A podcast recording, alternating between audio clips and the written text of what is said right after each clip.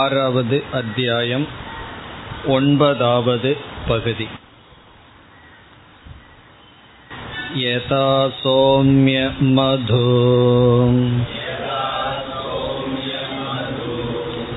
மதுக்ருதோ நிஸ்திஷ்டந்தி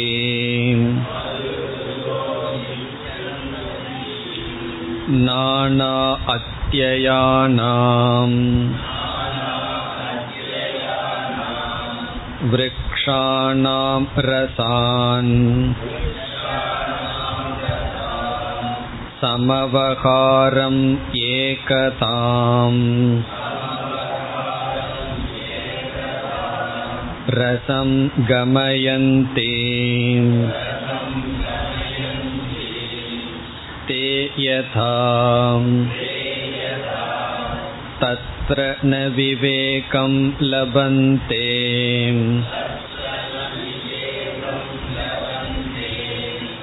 அமுஷ்ய அகம் விருக்ஷஸ்ய ரசக அஸ்மி அமுஷ்ய அகம் விருக்ஷஸ்ய ரசக அஸ்மி இத்யேவமேவ கலு சோம்ய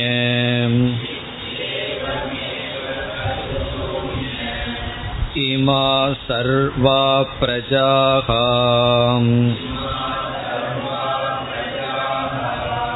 சதி சம்பத்ய ந விதுஹோ சதி சம்பத்யாமக இதி.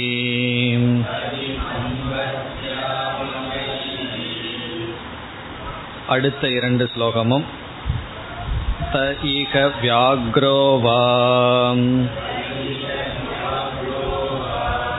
சிம்ஹோவாம் விருகோவாம் வராகோவாம் கீடோவாம் பதங்கோவாம் தம்சோவாம் மஷகோவாம் யத்யத் பவந்தி ததா பவந்தி சய ஏஷக அனிமா ஐததாத்ம்யமிதம் சர்வம் தத் சத்யம் ச ஆத்மா தத்வமசி ஸ்வேதகேதோ இதி பூய ஏவ மா பகவான் விஜ்ஞாபயது இதி ததா சோம்ய இதி கோவாச்ச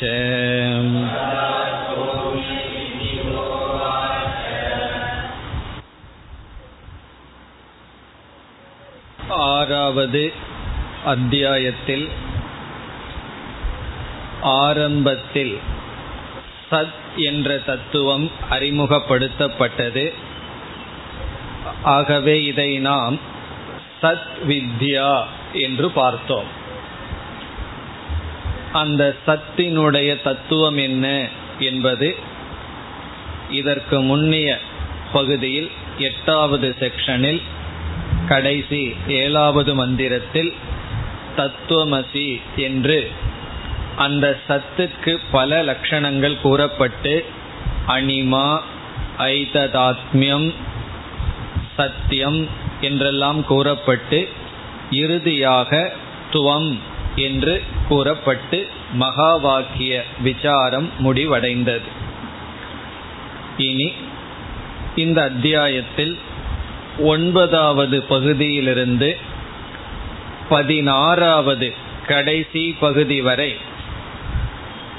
ஒவ்வொரு செக்ஷன், ஒவ்வொரு பகுதியிலும் ஒவ்வொரு உதாகரணம் வர இருக்கின்றது. அந்த உதாகரணத்தின் மூலமாக ஒவ்வொரு சந்தேகங்கள் நீக்கப்படுகின்றது. ஆகவே இனிமேல் ஒவ்வொரு செக்ஷன்லேயும் ஒவ்வொரு எக்ஸாம்பிள், உதாகரணங்கள். அந்த உதாகரணத்திலிருந்து ஒவ்வொரு சந்தேகங்கள் நீக்கப்படும். அதுதான் இனிமேல் நாம் பார்க்க இருப்பது. தத்துவமசி என்ற அந்த மந்திரமானது இனி அனைத்து செக்ஷனிலும் கடைசி மந்திரமாக வர இருக்கின்றது. சய ஏஷக அனிமா, அதே மந்திரம் கடைசியில் வரும். அதற்கு முன் ஒரு உதாகரணம் கொடுக்கப்பட்டு சில சந்தேகங்கள் நீக்கப்படும். இனி இந்த 9வது செக்ஷனில், 9வது பகுதியில் என்ன சந்தேகமானது நீக்கப்படுகிறது, என்ன கருத்து இங்கு கூறப்படுகிறது என்று இப்பொழுது பார்க்கலாம். பிறகு என்ன உதாகரணம் என்பதையும் பார்த்துவிட்டு மந்திரத்திற்குள் செல்லலாம். இங்கு வருகின்ற சந்தேகம் என்னவென்றால், ஆழ்ந்த உறக்கத்தில், சுஷுப்தியில் ஜீவர்கள் பிரம்மத்தை அடைகிறார்கள் என்று சொல்லப்பட்டது. ததா சதா சம்பன்னக பவதி என்று இதற்கு முன் பகுதிகளில் ஆழ்ந்த உறக்கத்தில் ஜீவன் பிரம்மத்தை அடைகின்றான் என்று சொல்லப்பட்டது. அதன் அடிப்படையில் இங்கு ஒரு சந்தேகம் வருகின்றது.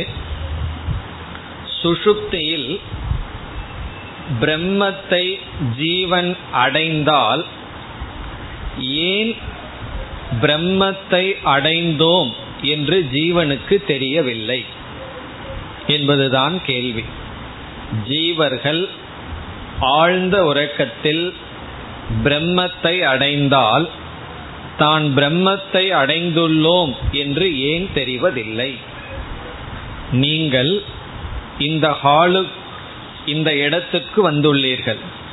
வந்த நீங்கள் நான் இந்த இடத்தை அடைந்துள்ளேன் என்ற அறிவுடன் இருக்கிறீர்கள். அப்படி நாம் எங்கு சென்றாலும் சென்ற இடம் இது என்ற அறிவுடன் இருக்கின்றோம். அப்படி இருக்கையில் ஆழ்ந்த உறக்கத்தில் நாம் பிரம்மனிடம் சென்றுள்ளோம் என்றால் ஏன் பிரம்மனிடத்தில் நாம் சென்றுள்ளோம் என்று ஜீவர்கள் அறியவில்லை? அறியாமை எதனால் என்பது கேள்விங்க.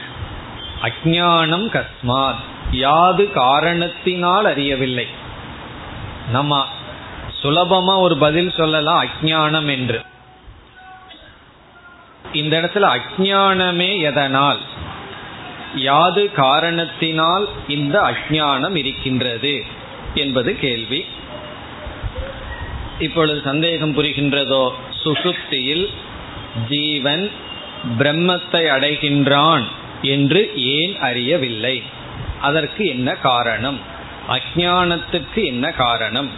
அஜ்ஞானம்ங்கிற பதில் நம்மை திருப்திப்படுத்தாது. ஏன் அறியவில்லை என்பதே கேள்வி.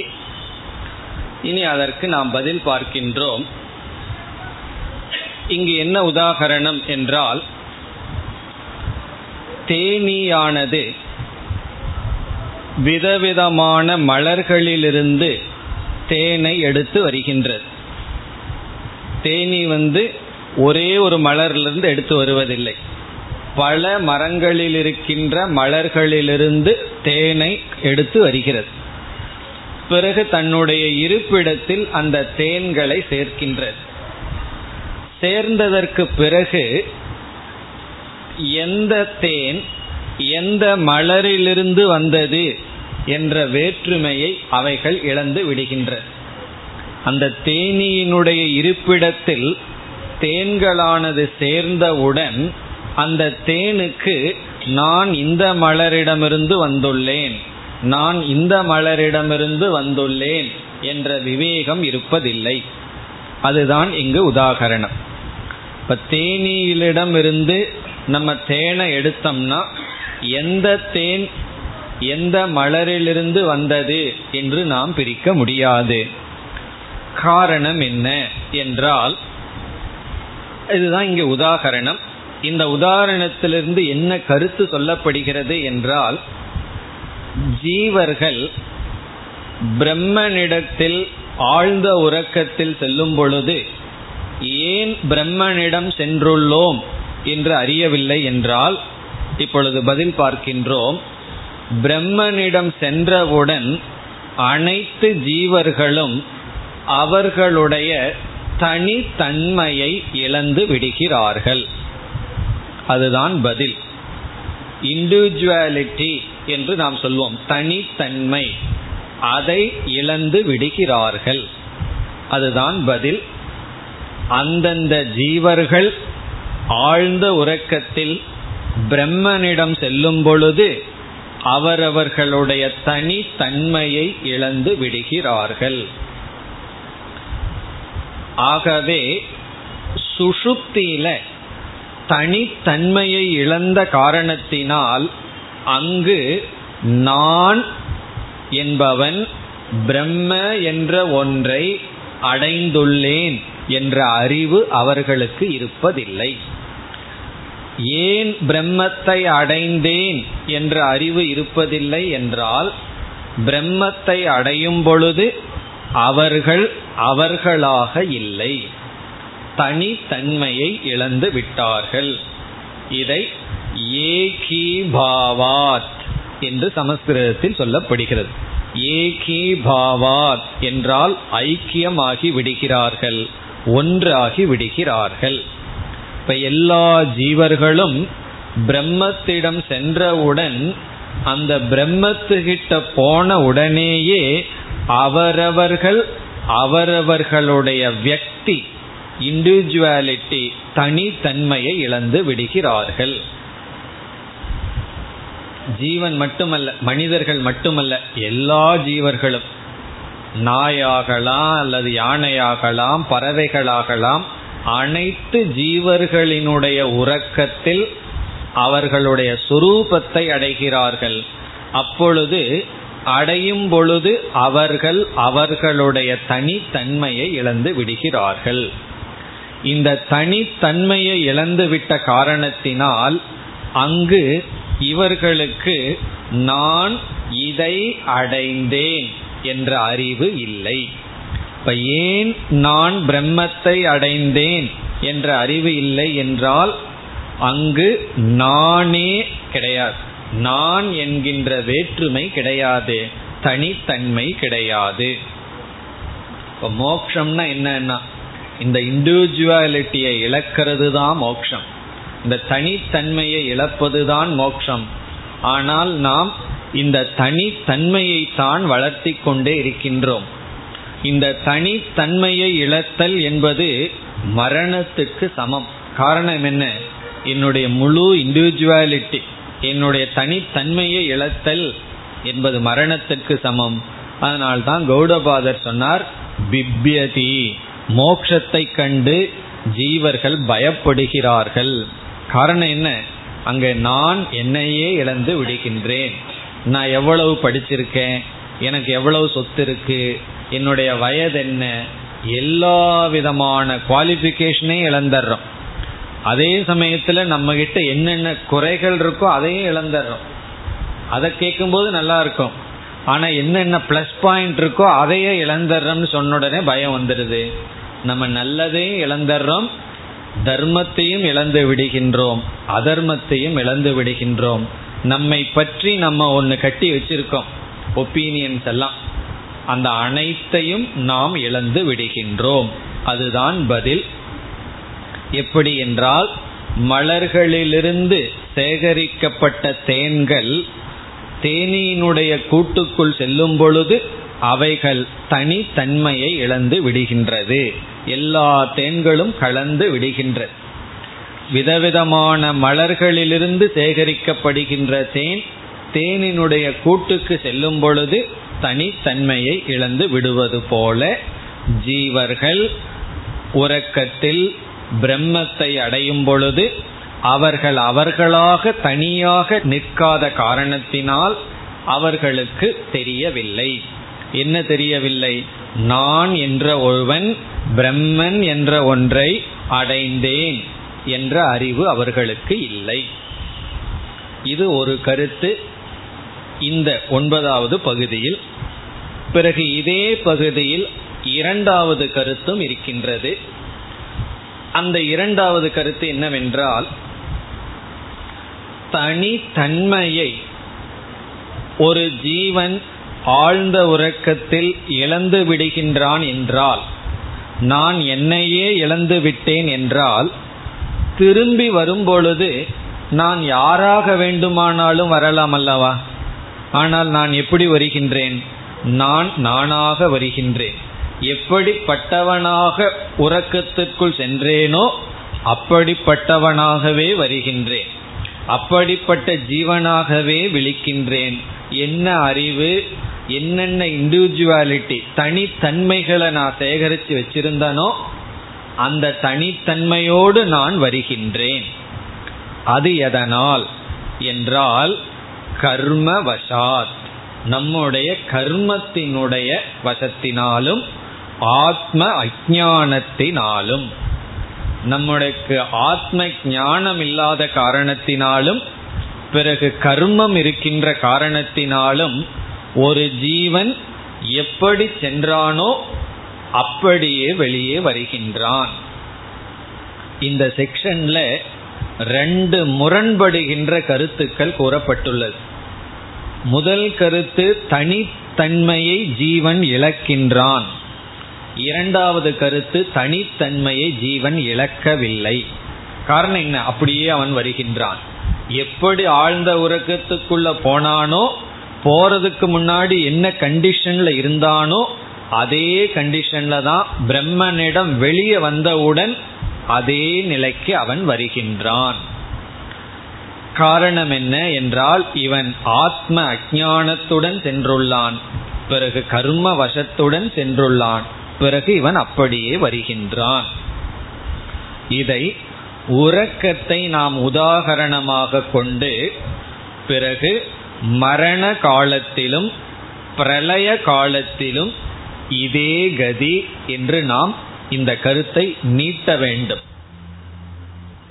ஆழ்ந்த உறக்கத்தில் இந்த 2 நியமம் இருக்கிறது போல மரணத்திலையும் இதே நியமம், பிரளயத்திலையும் இதே நியமம். பிரளயம்னா இறைவன் ரெஸ்ட் எடுக்கிறார், ஈஸ்வரன் ஓய்வெடுக்கிறார், அப்போ இதே கதிதான்.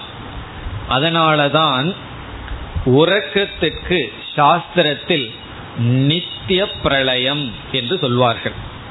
ஆழ்ந்த உறக்கத்துக்கு சாஸ்திரம் கொடுக்கிற இனி ஒரு சொல் நித்திய பிரளயம், நித்திய மரணம். டெய்லி நடக்கிற பிரளயம், டெய்லி நடக்கிற மரணம். காரணம் என்ன? ஒவ்வொரு நாளும் என்ன ஆகின்றது? ஒரு செகண்ட் தூங்கி எழுந்தோம் அப்படின்னா அந்த ஒரு செகண்ட்ல என்ன பண்ணிட்டோம்? உடனே பிரம்மத்துக்கிட்ட போயிட்டோம், நம்மைய இழந்துட்டோம், பிறகு மீண்டும் வந்துள்ளோம். இப்போ கிளாஸ் கேட்டுட்டு இருக்கோம், தியரி ஓவர், எனக்கு ப்ராக்டிஸ் வேணும், என்ன பண்ணணும்? உடனே தூங்கியிருக்கோம். ஏன்னா பிரம்மத்தை பற்றி போதித்து கொண்டிருக்கிறீர்கள். இவ்வளோ நேரம் தியரி ஓவர், நான் இனி ப்ராக்டிக்கலாக பிரம்மத்துக்கிட்ட போயிட்டு வரணும்னு என்ன செய்யணும்னா, ஒரு நிமிடம் தூங்கிட்டோம்னா என்ன சில பேர் சொல்கிறார்கள், உபநிஷத்து கிளாஸ்ல மட்டும் தூக்கம் அவ்வளவு நல்லா வருகிறது அப்படின்னு சொல்லி உடனே எங்கே போயிடுவோம்? நேராக பிரம்மத்துக்கிட்ட போவோம், உடனே பிரம்மத்துக்கிட்ட இருந்து நாம் வந்து விடுவோம். ஆனால் கண்டிப்பாக நாம் எப்படி போனோமோ அப்படி வந்துடுவோம், மாற்றம் நமக்கு கிடையாது. அதனால தான் உறக்கத்தில் யாரும் ஞானியாக விழிப்பதில்லை. அஞ்ஞானியாக உறங்கினோம்னா அஞ்ஞானியாக தான் விழிப்போம், ஞானியாக உறங்குனா ஞானியாக விழிப்போம். எப்படி உறங்க போனோமோ அப்படி நாம் விழிப்போம். இதிலிருந்து உபனிஷத் என்ன சொல்கிறது? அந்த ஜீவன் தனித்தன்மையை மெயின்டைன் பண்றான், தனித்தன்மையிலிருந்து அவன் விடுதலை அடைவதில்லை. தற்காலிகமாக தனித்தன்மை அவனிடமிருந்து எடுக்கப்படுகின்றது, நிரந்தரமாக தனித்தன்மை அவனிடமிருந்து சென்றுவிடவில்லை. இதுதான் இந்த செக்ஷனுடைய சாரம். ஜீவன் தனித்தன்மையை இழக்கின்றான், அது தற்காலிகமானது. காரணம் என்ன என்றால் அவன் அறிவு பூர்வமாக இழக்கவில்லை, அறியாமையினால் கர்மவசத்தினால் இழக்கின்றான். பிறகு கர்மவசத்தினால் மீண்டும் வருகின்றான். இதுதான் சாரம். இதில் ஆரம்பத்தில் ஒரு கேள்வி கேட்டோம், ஆழ்ந்த உறக்கத்தில் ஜீவன் பிரம்மத்திடம் சென்று ஏன் நான் பிரம்மத்திடம் சென்றுள்ளேன் என்று அறியவில்லை என்றால் அவன் அங்கு அறிபவனாக தனித்தன்மையுடன் இல்லை, அதனால் அறியவில்லை. பிறகு அடுத்த கேள்வி, பிறகு திரும்பி வரும்பொழுது ஏன் அப்படியே வருகின்றான் என்றால் கர்ம வசமானது வெளியே காத்து கொண்டிருக்கின்றது. உள்ள போகும்போது ஃப்ரீயா விட்டுறது, வெளியே வந்தவுடனே அது அப்படியே காத்துட்டு இருக்கு. பிரம்மத்திடம் வந்தவுடனே என்ன ஆகுது, நம்மளுடைய கர்ம வினைகள் எல்லாம் நம்ம பிடிச்சிருக்கு. இப்ப கிளாஸுக்குள்ள வரும்போது செப்பலை விட்டுட்டு வர்றோம், போகும்போது என்ன செய்யறோம், அதே செப்பல் காத்துட்டு இருக்கு. இருந்தா நல்லது, சில சமயம் இருக்கிறது இல்லை, அது காத்துட்டு நார்மலா இருக்கும். உடனே அதே செப்பல்ல போடுறோம், அதே சம்சாரியா அப்படியே போயிடுறோம். அப்படி பிரம்மத்துக்கிட்ட போகும் பொழுது நம்ம இழந்து நம்ம போறோம், பிரம்மத்திடம் வந்தவுடன் மீண்டும் அதே தனித்தன்மையுடன் வருகின்றோம். இந்த கருத்து இந்த சாந்தோக்கியத்தில் 7வது அத்தியாயத்தில் மிக தெளிவாக கடைசியில் வர இருக்கின்றது. எத்திர நாண்யத் பஷ்யதி தத் பூமா, எந்த இடத்தில் எந்த அறிவில் ஒருவன் வேற்றுமையை பார்ப்பதில்லையோ அது பிரம்ம என்று நாம் படிக்க போகின்றோம், அடுத்த சாப்டர்ல பார்க்க போகின்றோம். இப்ப இந்த செக்ஷனுடைய சாரம், ஜீவன் பிரம்மத்தை அடையும் பொழுது உறக்கத்தில் அவன் பிரம்மத்தை அடைந்தோம் என்று அறிவதில்லை. காரணம், அவன் அந்த இடத்தில் அவனாக இல்லை. பிரம்மத்துக்கிட்ட போகும் பொழுதே அவன் பிரம்மனாகவே இருக்கின்றான். பிறகு அவன் திரும்பி வரும்பொழுது மீண்டும் ஜீவனாக வருகின்றான். காரணம், அவன் அறிவுபூர்வமாக பிரம்மத்தை அடையவில்லை, அஞ்ஞானத்துடன் சென்றுள்ளான். பிறகு கர்ம வசம் இருந்த காரணத்தினால் அதே ஜீவனாக திரும்புகின்றான். இதுதான் சாரம். இப்ப இதுல இனியொரு கருத்தையும் நாம் எடுத்துக்கொள்வது என்னவென்றால், இந்த நித்திய பிரளயம் என்பது உதாகரணமாக கொண்டு மரணம் அடைந்த பின்னும் இதே கதிதான். பிறகு பிரளயம் வந்தாலும் இதே கதிதான். பிரளய காலத்திலும் அனைத்து ஜீவர்களும் பிரம்மஸ்வரூபமாக இருப்பார்கள். பிறகு அடுத்த சிருஷ்டியில் எந்தெந்த ஜீவன் என்னென்ன கர்ம வினையில் கடைசியில் முடித்து சென்றானோ அதே போல் பிறக்கின்றான். இப்போ மோக்ஷம்னா ஞானத்தினால மட்டுமே தவிர பிரளயத்தினாலேயோ மரணத்தினாலேயோ உறக்கத்தினாலேயோ அல்ல. அப்படி ஏதாவது மெத்தட் இருந்ததுன்னா சுலபமா அதை அடைஞ்சிடலாம், பிரளயம் வரைக்கும் காத்துட்டு இருந்தா போதும். ஆனால் ஞானத்தினாலதான் ஒரு ஜீவன் முழுமையாக தனித்தன்மையை இழந்து, இங்கு தனித்தன்மைங்கிறது சம்சார ரூபமான தன்மையை இழக்கின்றான். இதுதான் சாரம். இனி நாம் மந்திரங்களுக்குள் செல்லலாம். முதல் 2 மந்திரங்களில் உதாகரணம் வருகின்றது. 2வது மந்திரம் கடைசியில் தான் உதாகரணமானது சேர்க்கப்படுகின்றது.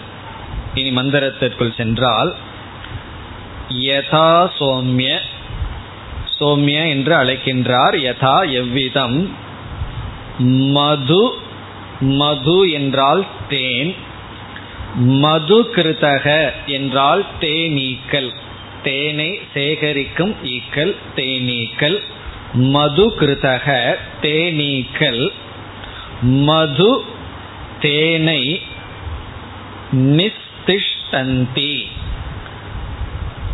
நிஸ்திஷ்டந்தி என்றால் சேகரிக்கின்றன.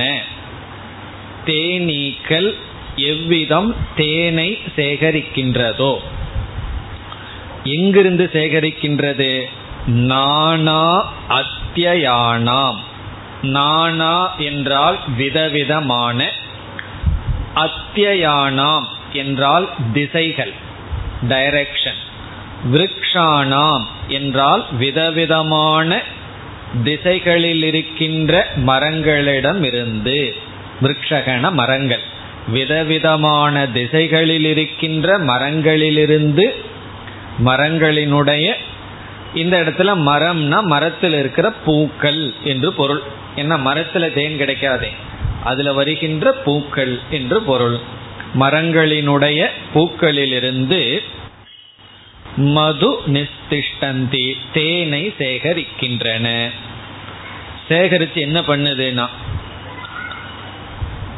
விதவிதமான பூக்களிலிருந்து எடுக்கிற தேனை எடுத்து தனித்தனியாக வைக்கல, எல்லாம் ஒன்றாக கலக்கி விடுகின்றது இந்த தேனீக்கள். அது சொல்லப்படுகிறது ரசான் சமவகாரம்.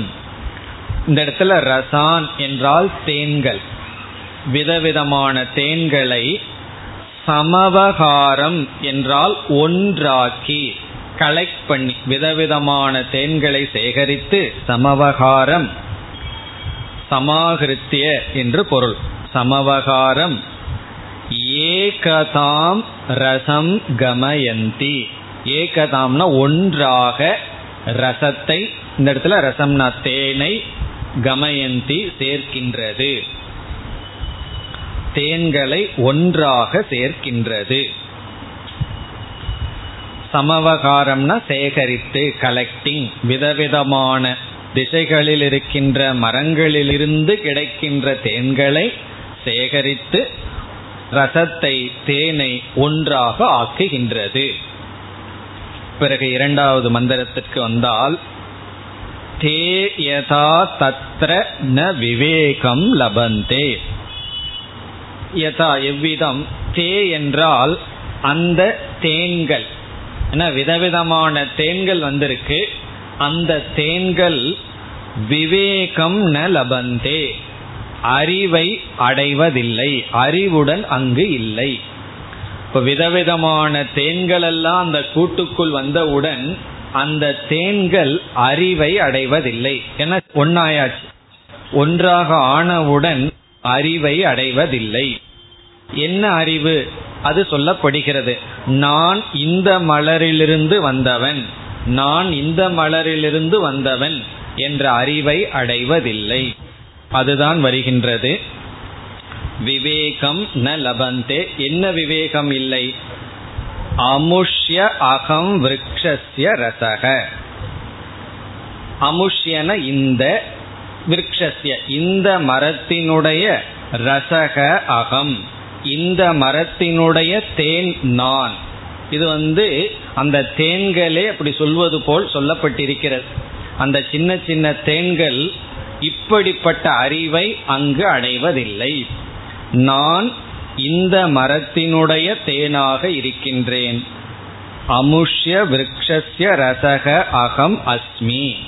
பிறகு மீண்டும் அமுஷ்ய அகம் விருக்ஷஸ்ய ரசக அஸ்மி. நான் இந்த மரத்தினுடைய தேன், நான் இந்த மரத்தினுடைய தேன், இத்தேவம் கலு என்ற அறிவை அடைவதில்லை.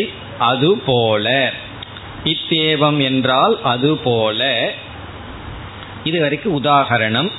அதுபோல இனி சேர்க்கின்றார் இமாகா சர்வாகா பிரஜாகா, இந்த அனைத்து ஜீவர்களும், இமாகான இந்த, சர்வாகா அனைத்து, பிரஜாகா ஜீவர்கள், சதி சம்பத்திய, சதி சத்துடன் சேர்ந்து, சத்தை அடைந்து, சத்துனா இந்த இடத்துல பிரம்ம, எங்கு சுஷுப்தியில் உறக்கத்தில் பிரம்மத்தை அடைந்து, ந விதுகு அறிவதில்லை, பிரம்மத்தை அடைந்து அறிவதில்லை. என்ன அறிவதில்லை, சதி சம்பத்யாமகே இதி, நாங்கள் சத்தில் சேர்ந்துள்ளோம் என்ற அறிவை அடைவதில்லை. சதினா சத் சுரூபத்தில், சம்பத்யாமகே என்றால் அடைந்துள்ளோம், நாங்கள் எல்லாம் சத்தை அடைந்துள்ளோம் என்ற ஆழ்ந்த உறக்கத்தில் அறிவதில்லை. அதற்கு என்ன காரணம்னா ஏகதாம் ஒன்றான காரணத்தினால், தனித்தன்மையை இழந்த காரணத்தினால். இப்ப இது உதாகரணத்தை சொல்லி, ஜீவர்கள் ஆழ்ந்த உறக்கத்தில் பிரம்மத்தை அடைந்த போதிலும் நான் பிரம்மத்தை அடைந்தேன் என்ற அறிவை அடைவதில்லை. அதற்கு காரணம் ஒன்றாகி விட்டதனால் அவர்களெல்லாம் ஏகி பாவார். இனி மூன்றாவது மந்திரத்திற்கு செல்லலாம்.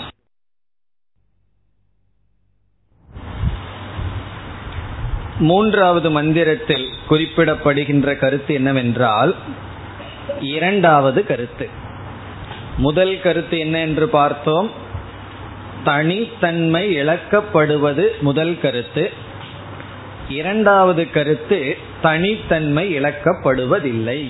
எப்படி ஒரு ஜீவன் எப்படி சென்றானோ அப்படியே வெளியே வருகின்றான், வெளியே வரும் பொழுது அதே தன்மையுடன் இருக்கின்றான்.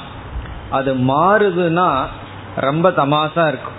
நாயா ஒருத்தன் தூங்க போவான், திடீர்னு மனுஷனா எந்திரிப்பான்.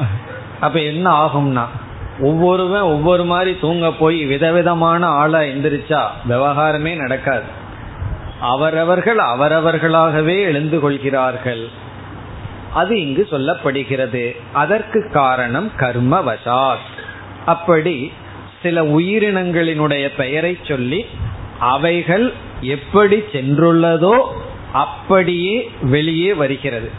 அங்கு சென்றவுடன் அவைகள் அவைகளாக இல்லை. சில உயிரினங்கள் பெயரை சொல்லி இந்த ஜீவராசிகள் உள்ள சென்றவுடனே அது அதுவாக இல்லை, வெளியே வந்தவுடன் அது அதுவாக இருக்கிறது. ஒரு புலியும் ஒரு மானும் பக்கத்துல படுத்து தூங்கும் போது பிரம்மனா தான் இருக்கு. புலிக்கும் பயமில்லை, மானுக்கும் பயமில்லை. ஆனா எழுந்தவுடன் புலி புலியா இருக்கு, மான் மானா இருக்கு. காரணம் என்னன்னா அவைகள் அவைகளாகவே எழுந்து வருகின்றன. அதுதான் இங்கு சொல்லப்படுகிறது. த இக தேனா இந்த உயிரினங்கள், இக சில உயிரினங்களினுடைய பெயர் சொல்லப்படுகிறது.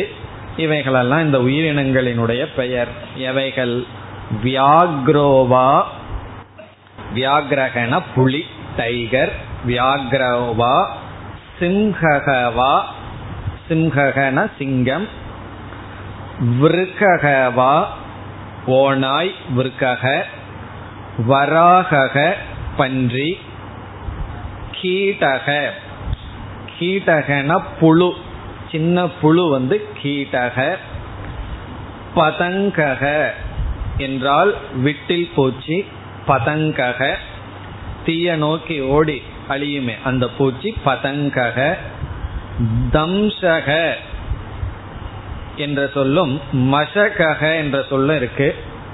இந்த பெரிய கொசு நம்ம வந்து கிடைக்குது, அது மசகக. சின்ன கொசு இருக்கே அதுக்கு பேரு தம்சக.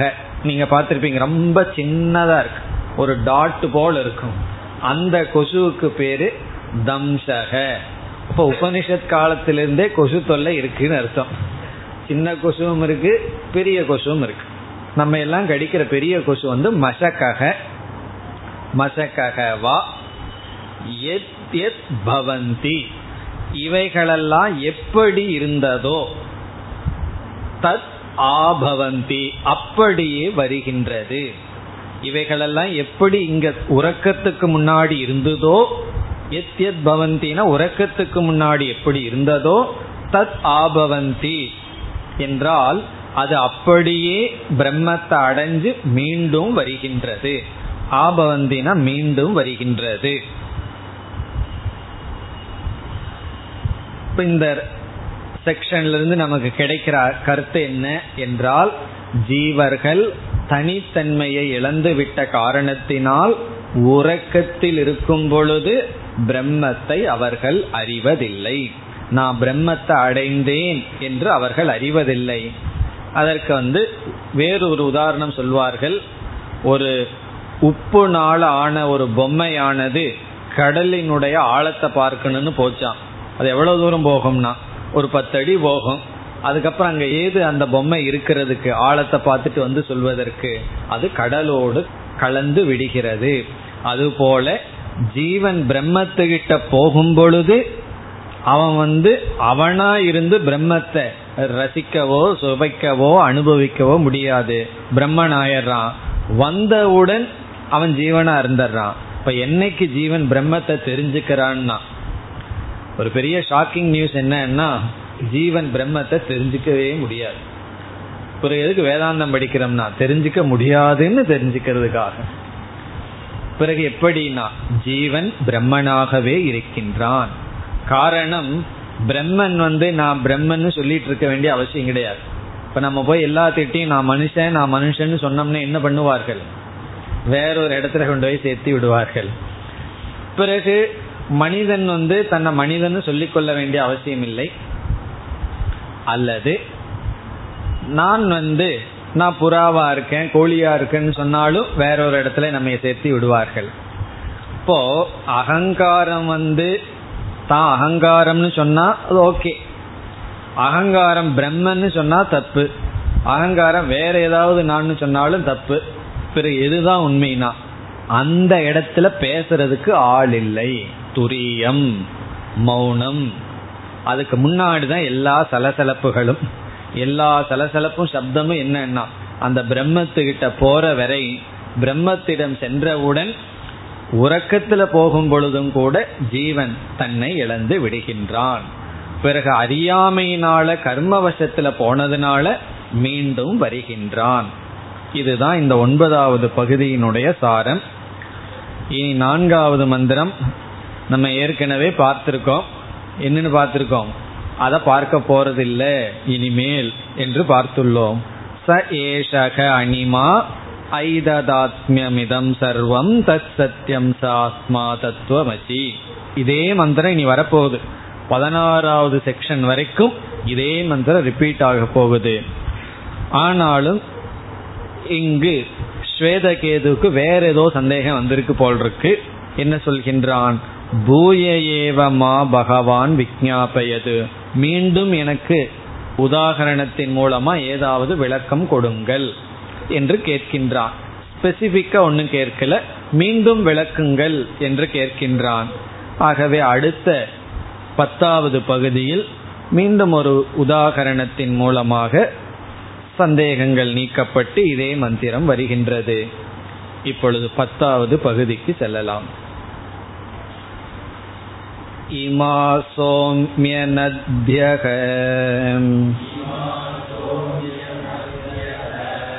புரஸ்தாத் ப்ராச்யக ஸ்யந்தந்தே பஸ்சாத் ப்ரதீச்யக தா சமுத்ராத் சமுத்ரம் ஏவ அபியந்தி ச சமுத்ர ஏவ பவதி தா யதா தத்ர ந விதுகோ இயமஹமஸ்மி யமஹமஸ்மி இதி ஏவமேவ கலு சோம்யம் இமா சர்வா பிரஜாஹ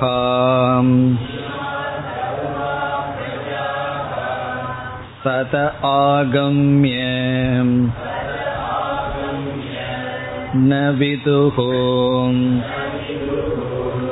சத ஆகச்சாமஹ இதி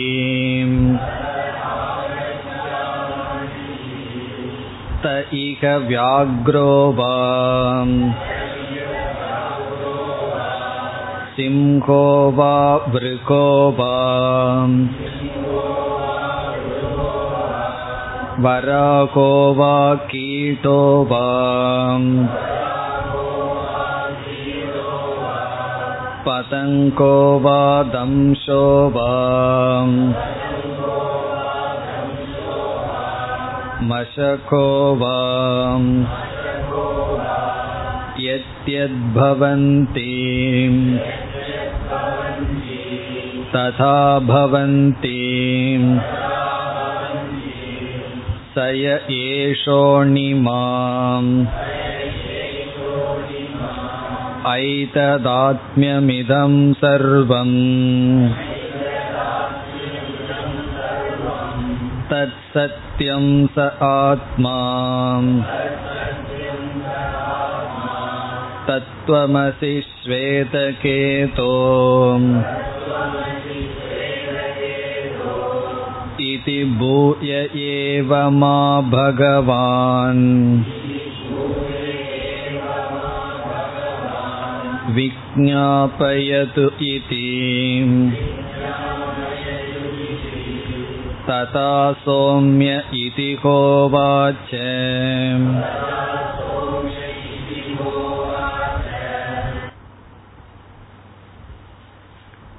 இந்த 10வது பகுதியும் 9வது பகுதியில் கூறிய அதே கருத்தை தான் கூறுகின்றது. சிறு மாற்றம், அவ்வளவுதான். ஆகவே 9, 10 இந்த இரண்டிலும் ஆல்மோஸ்ட் கிட்டத்தட்ட ஒரே ஒரு கருத்து தான்.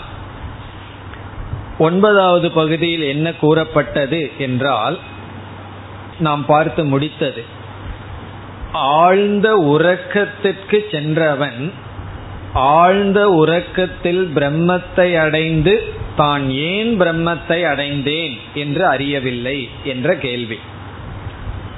இப்பொழுது இந்த 10வது பகுதியில் பிரம்மத்திடமிருந்து வந்ததற்கு பிறகு இவன் விழித்து கொண்டான். விழித்து கொண்ட பிறகு நான் பிரம்மனிடமிருந்து வந்தேன் என்று ஏன் அறியவில்லை என்பது சந்தேகம். இப்ப இந்த பகுதியில் என்ன சந்தேகம் வருகின்றது? பிரம்மனிடமிருந்து இவன் வந்ததற்கு பிறகு, விழித்து கொண்ட பிறகு நான் பிரம்மனிடம் சென்று வந்தேன் என்று ஏன் அறியவில்லை? அதுக்கு சங்கரர் ஒரு உதாரணம் சொல்றார்.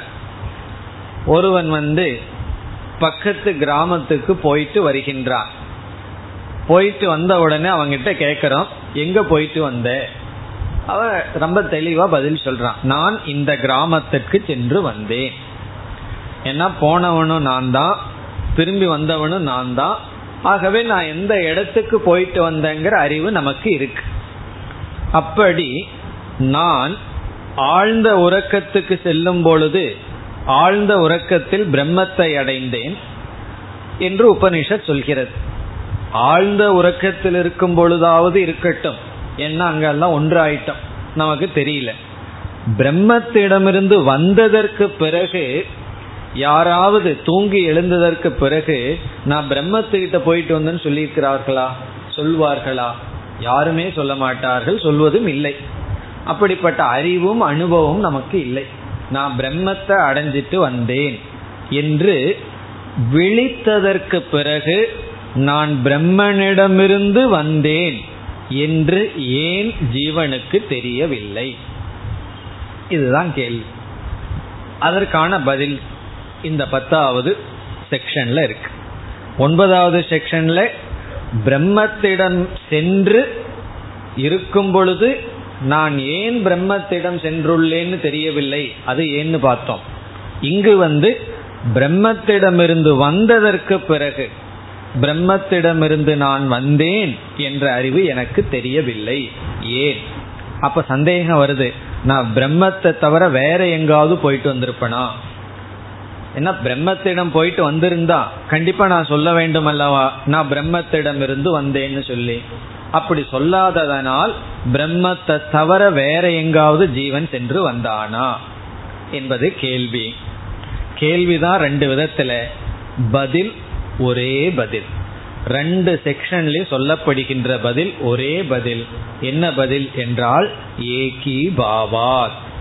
அவன் அவனாக அங்கு இருந்திருந்தால் சொல்லியிருப்பான். அவன் அவனாக இல்லை, அதனால சொல்ல முடியவில்லை.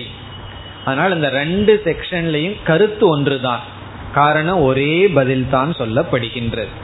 உதாகரணம் மாற்றப்பட்டுள்ளது. ஒரே ஒரு பதில். கேள்விதான் ரெண்டு விதமாக இருக்கின்றது. எப்படி கேள்வி ரெண்டு விதம்?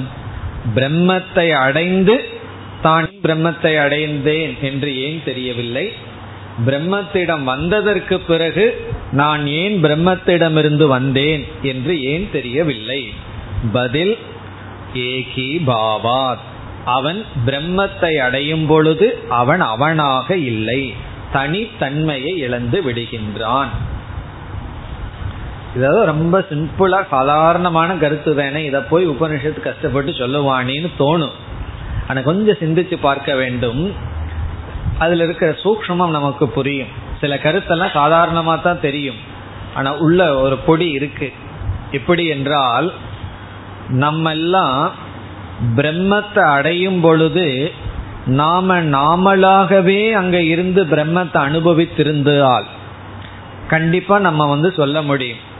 எப்படி நான் பிரம்மத்தை அனுபவிச்சுட்டு வந்தேன்னு சொல்ல முடியும். அங்கு சென்றவுடன் நாம் நம்முடைய முழு தன்மையை இழந்து விடுகின்றோம், நாம் நாமவே இல்லை. ஆகவே வெளியே வந்ததற்கு பிறகு நம்மால் சொல்ல முடிவதில்லை. காரணம் என்ன? நாம் அங்கு நாம இல்லை, இந்த அகங்காரமாகவே நம்ம அங்கு இல்லை.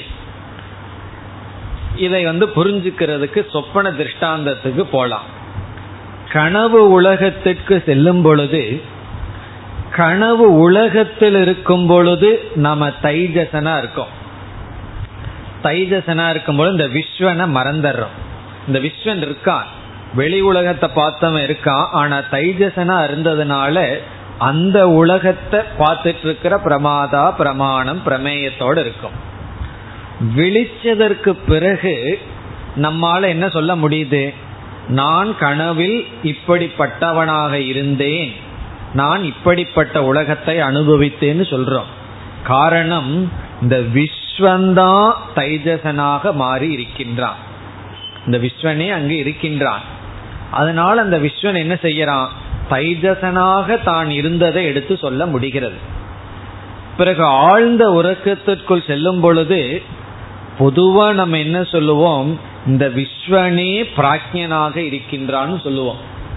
இந்த விஸ்வனே பிராக்ஞனா இருந்ததுனால, பிராக்யன்கிறது காரண சரீரம் அஜ்ஞானம், எழுந்த உடனே இதே விஸ்வன் சொல்றான் நான் அறியாமையில் இருந்தேன் என்று சொல்றோம். இது ஒரு ஆங்கிள் சொல்ற பதில், இதுவும் சரி. எப்படி என்றால், இந்த விஸ்வனுடைய அனாத்மா திருஷ்டியில, இப்ப விஸ்வன் தன் அனாத்மாங்கிற திருஷ்டியில பார்க்கும் பொழுது அவன் அஜ்ஞானத்தில் இருக்கின்றான். அதனாலதான் நம்ம என்ன சொல்றோம்? பிரம்மனிடமிருந்து வந்தேன்னு சொல்றதை விட்டுட்டு நான் அறியாமையிலிருந்து எழுந்தேன், எனக்கு அறியாமையும் ஆனந்தமும் தான் அனுபவம்னு சொல்றோம். இதிலிருந்து அந்த உபாதியினுடைய தர்மத்தை விஸ்வன் கூறுகின்றான். ஆனா இந்த இடத்துல உபனிஷத் என்ன செய்தது? இவன் உள்ள போகும் பொழுது பிரம்மத்தை அடைகிறான்னு சொல்லுச்சு. நம்ம அது காரணமெல்லாம் பார்த்தோம். ஏன் ஆழ்ந்த உறக்கத்திற்கு செல்வது பிரம்மத்துக்கு செல்வதற்கு சமம்னு பார்த்தோம். அந்த திருஷ்டியில் பார்க்கும் பொழுது அங்கு விஸ்வன் தைஜசன் பிராக்ஞன்கிற யாரும் கிடையாது, வெறும் துரிய தத்துவம் மட்டும் இருந்தது. ஆகவே இவன் வெளியே வரும் பொழுது நான் இப்படிப்பட்ட துரியத்தை அடைந்து வந்தேன் என்று இவனால் சொல்ல முடிவதில்லை. கடைசியா என்ன என்றால் ஏகி பாவார், ஒன்றாக இருப்பதனால். பிறகு இனியொரு கருத்தும், அதுவும் இங்கு நாம் புரிந்து கொள்ள வேண்டியது. ஏன் இவன் வருகின்றான்? அதற்கு அதே பதில்தான், கர்ம வசத்தினால். இவனுக்கு கர்மம் இருக்கிறதுனால திரும்பி வருகின்றான். பிறகு முக்கிய பிரம்மனுக்கு என்ன லட்சணம்? யத் கத்வா ந நிவர்த்தந்தே, எதை அடைஞ்சு திரும்ப மாட்டோமோ அதான் முக்கிய பிரம்ம, அது ஞானத்தினாலதான் அடைகின்றோம். இப்ப ஞானத்தில் அடைஞ்ச உடனே என்ன ஆகும்? அந்த சந்தேகம் எல்லாம் வரும். அது மீண்டும் இந்த அத்தியாயத்திலேயே கடைசி பகுதிகளில் ஜீவன் முக்தி விதேக முக்தியை எல்லாம் பேசப்படுகின்றது, அப்பொழுது தெளிவாகும். இப்போ இந்த ரெண்டு செக்ஷனுடைய சாரம் இதுதான். இனி நாம் இந்த ஸ்லோகத்திற்குள் செல்ல வேண்டும். இங்கு பிரசித்தமான உதாகரணம் என்ன? உதாகரணம், சமுத்திரத்திலிருந்து நீர் உற்பத்தியாகி நதிகளாக சென்று மீண்டும் சமுத்திரத்தை அடைகின்றது. நம்ம பிரசித்தமான உதாரணம், எல்லா நதிகளும் கடலை அடைகின்றது. இப்ப எல்லா நதிகளும் எங்கிருந்து வந்தது? கங்கையாகட்டும், யமுனையாகட்டும், காவேரியாகட்டும், அனைத்து நதிகளினுடைய உற்பத்தி ஸ்தானம் சமுத்திரம். காரணம் என்ன? சமுத்திரத்தில் இருக்கிற நீர்தான் ஆவியாக சென்று மழையாக தோன்றி நதிகளாக வந்தது. ஆனா இந்த நதிகளுக்கெல்லாம் நாம சமுத்திரத்திலிருந்து தான் வந்தோம் என்ற அறிவு இல்லை. ஏன்னா சமுத்திரத்தில் இருக்கும் பொழுது கங்கைங்கிற தன்மை, யமுனைங்கிற தன்மையோட இல்லை. பிறகு சமுத்திரத்துக்குள்ள போனதற்கு பிறகும் அந்த தன்மை கிடையாது. இப்ப சமுத்திரத்தில் இருக்கும் பொழுது சமுத்திரம், கடல் என்று ஒரே ஒரு குணம்தான். வெளியே வந்ததற்கு பிறகு தனித்தன்மை வருகிறது, உள்ளே சேர்ந்த பிறகும் தனித்தன்மை இழக்கப்படுகின்றது. இவ்விதம் சென்ற பகுதியில தேனி திருஷ்டாந்தம், இந்த இடத்துல நதி திருஷ்டாந்தம். ரெண்டு ஒரே ஒன்றுதான். எப்படி தேன்கள் சேர்ந்தவுடன் தனித்தன்மையை இழக்கிறதோ அதே போல கடலில் இருக்கும் பொழுது நதிகள் தனித்தன்மையை இழக்கின்றன. இனி மந்திரத்திற்குள் சென்றால், இமா சோம்ய நத்யக, சோம்ய இமாகா நத்யக, இந்த நதிகள், இமாகான இந்த நதிகள், விதவிதமான நதிகள் இருக்கின்றது. கங்கை, யமுனை, காவேரி, கோதாவரின்னு ஏதோ சொல்றோம். இங்கு சில பெயர்கள் கொடுக்கப்படுகிறது. பிராச்சியக, பிராச்சியகன கிழக்கு நதிகள், கிழக்கு திசையில் இருக்கின்ற நதிகள் பிராச்சியக. புரஸ்தாத் ஸ்யந்தந்தே, கிழக்கு நோக்கி ஓடிக்கொண்டிருக்கின்றது, கிழக்கத்திய நதிகள் அர்த்தம். பிராச்சியக நத்யக, அதுல விதவிதமான நதிகள், கிழக்கு திசையில் இருக்கின்ற, கிழக்கு திசையை நோக்கி ஓடுகின்ற நதிகள். தென் பிரதீச்சக பச்சாத், பிரதீச்சக என்றால் மேற்கு, பச்சாத்னா மேற்கு திசையை ஓடுகின்ற, மேற்கு திசையில் இருக்கின்ற நதிகள். சந்தந்தேங்கிற வார்த்தையை சேர்த்திக்கணும். தாகா, இந்த நதிகள் சமுத்ராத், சமுத்திரத்திடமிருந்து தோன்றின, வந்துள்ளது. இந்த நதிகள் எல்லாம் எங்கிருந்து வந்தன? சமுத்ராத், கடலிலிருந்து வந்தன. பிறகு என்ன ஆகிறது? சமுத்திரம் ஏவ அபியந்தி, கடலையே சென்று அடைகிறது. சமுத்ராத், சமுத்திரத்திலிருந்து வந்து சமுத்திரத்தையே அது அடைகின்றன. பிறகு அப்பொழுது இந்த நதிகள் எல்லாம் என்னவென்று அழைக்கப்படுகிறது? சக சமுத்திரக ஏவ பவதி, அப்பொழுது சமுத்திரம் மட்டும் இருக்கின்றது, கடல் மட்டும் இருக்கின்றது. ஒவ்வொரு நதிகளுக்கான அந்த தனித்தன்மை கிடையாது. ஒவ்வொரு நதிகளுக்கும் தனித்தன்மையை பேசுவார்கள். தாமிரபரணிங்கிற நதி இருக்கு, அங்க தாமரை சத்து இருக்கு. ஒவ்வொரு நதியிலையும் நம்ம ஸ்நானம் பண்ணா இந்தந்த இது வரும், இந்தந்த பாவம் போகும் என்றெல்லாம் பேசுவார்கள். அந்த தனித்தன்மை எல்லாம் கிடையாது. கடல் இருக்கும் பொழுது கடல் மட்டும்தான். தாகா யதா தத்ர ந விதுகு, அந்த நதிகளெல்லாம் கடலில் இருக்கும் பொழுது அவைகளுக்கு அறிவில்லை. என்ன அறிவில்லை? இயம் அகம் அஸ்மி, இயம் அகம் அஸ்மி, நான் இதுவாக இருக்கின்றேன், நான் இதுவாக இருக்கின்றேன் என்ற அறிவு இல்லை. அதாவது கடலிலிருந்து வந்ததற்கு பிறகு அறிவு இருக்கு. நான் கங்கை, யமுனை என்றெல்லாம் கடலில் இருக்கும் பொழுது நான் இதுவாக இருக்கின்றேன், இதுவாக இருக்கின்றேன் என்ற அறிவு இல்லை. இனி இரண்டாவது மந்திரம், ஏவமேவ கலு சோம்ய, அதேபோல் இமாகா சர்வாகா பிரஜாகா, இந்த அனைத்து ஜீவர்களும் சதக ஆகம்ய, சத்திடமிருந்து வந்து. இந்த இடத்துல உறக்கத்திலிருந்து புரிந்து கொள்ள வேண்டும். உறக்கத்தில சத்தை அடைந்து மீண்டும் சத்திடமிருந்து வந்து ந விதுகு, அறிவதில்லை. என்ன அறிவதில்லை? சதக ஆகச்சாமகே இதி, சத்திடமிருந்து வந்துள்ளோம். உறங்கி எழுந்தவனிடம் நீ எங்க போயிட்டு வந்தேன்னு கேட்டா நான் பிரம்மத்திடமிருந்து வந்தேன்னு சொல்வதில்லை. காரணம் என்ன? அவர்களுடைய தனித்தன்மை அங்கு இல்லை. சதக ஆகச்சாமகேன சத்திடமிருந்து நாங்கள் வந்தோம் என்று அறிவதில்லை. இனி மற்ற பகுதியெல்லாம் சென்ற மந்திரத்தில் வந்ததுதான். வியாக்ரோவா சிங்கோவா விருகோவா வராகோவா கீட்டோவா பதங்கோவா தம்சோவா மசகோவா எத்யத் பவந்தி ததாபவந்தி, எவைகளெல்லாம் எப்படி சென்றனவோ அவைகளெல்லாம் அப்படியே வந்தன. நீ அடுத்த மந்திரம் என்ன? சய ஏஷக அணிமா இததாத்மியமிதம் சர்வம் தத் சத்யம் ச ஆத்மா தத்துவமசி. பிறகு மீண்டும் ஸ்வேதகேது பேசாம இருந்திருந்தா குருவும் பேசாம இருந்திருப்பார். மீண்டும் விளக்குங்கள் என்று சொல்கின்றான். ஆகவே நீ அடுத்த செக்ஷன்ல இதே போல வேறொரு உதாகரணம், இதே போல வேறு சில சந்தேகங்கள், இவ்விதம் நமக்கு 16வது செக்ஷன் வரைக்கும் ஒவ்வொரு எக்ஸாம்பிள், ஒவ்வொரு உதாகரணத்துல ஒவ்வொரு சந்தேகம் நீக்கப்படுகின்றது. அடுத்த வகுப்பில் தொடரலாம். ஓம் பூர்ணமத பூர்ணமிதம் பூர்ணாத் பூர்ணமுதச்யதே பூர்ணஸ்ய பூர்ணமாதாய பூர்ணமேவாவசிஷ்யதே. ஓம் சாந்தி சாந்தி சாந்தி.